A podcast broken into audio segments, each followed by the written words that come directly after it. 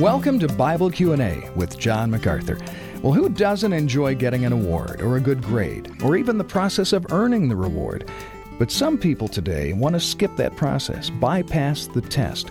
For Christians, a test is coming down the road, and it's unavoidable and it's serious. Several listeners have submitted questions about 2 Corinthians 5, where Paul says we'll all appear at the judgment seat of Christ to be examined. Now, John, is that something to fear? Didn't Jesus promise us we'd never face condemnation? It's nothing to fear in one sense, and in another sense, it is something to be concerned about. Why is it nothing to fear? Because it is not a judgment for punishment. In other words, it simply says that your works will be tested. They'll be determined whether they're gold, silver, precious stones, that is, valuable spiritual works with eternal impact, or whether your efforts were wood, hay, and stubble. Wood, hay, and stubble, that's not sinful. Wood, hay, and stubble is just valueless, useless, replaceable, consumable.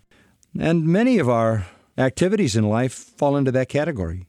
We, we do so many things as believers that just don't have any eternal value. And when we appear at the judgment seat of Christ, all the wood, hay, and stubble disappears and what's left is the gold, silver, precious stones. And then we'll receive praise from God for that.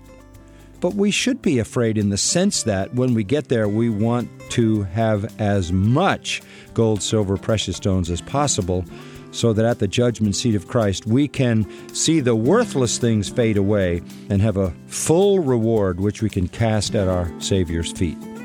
Thanks for listening to Bible Q&A with John MacArthur. If you have a question for John, visit macarthurcommentaries.com.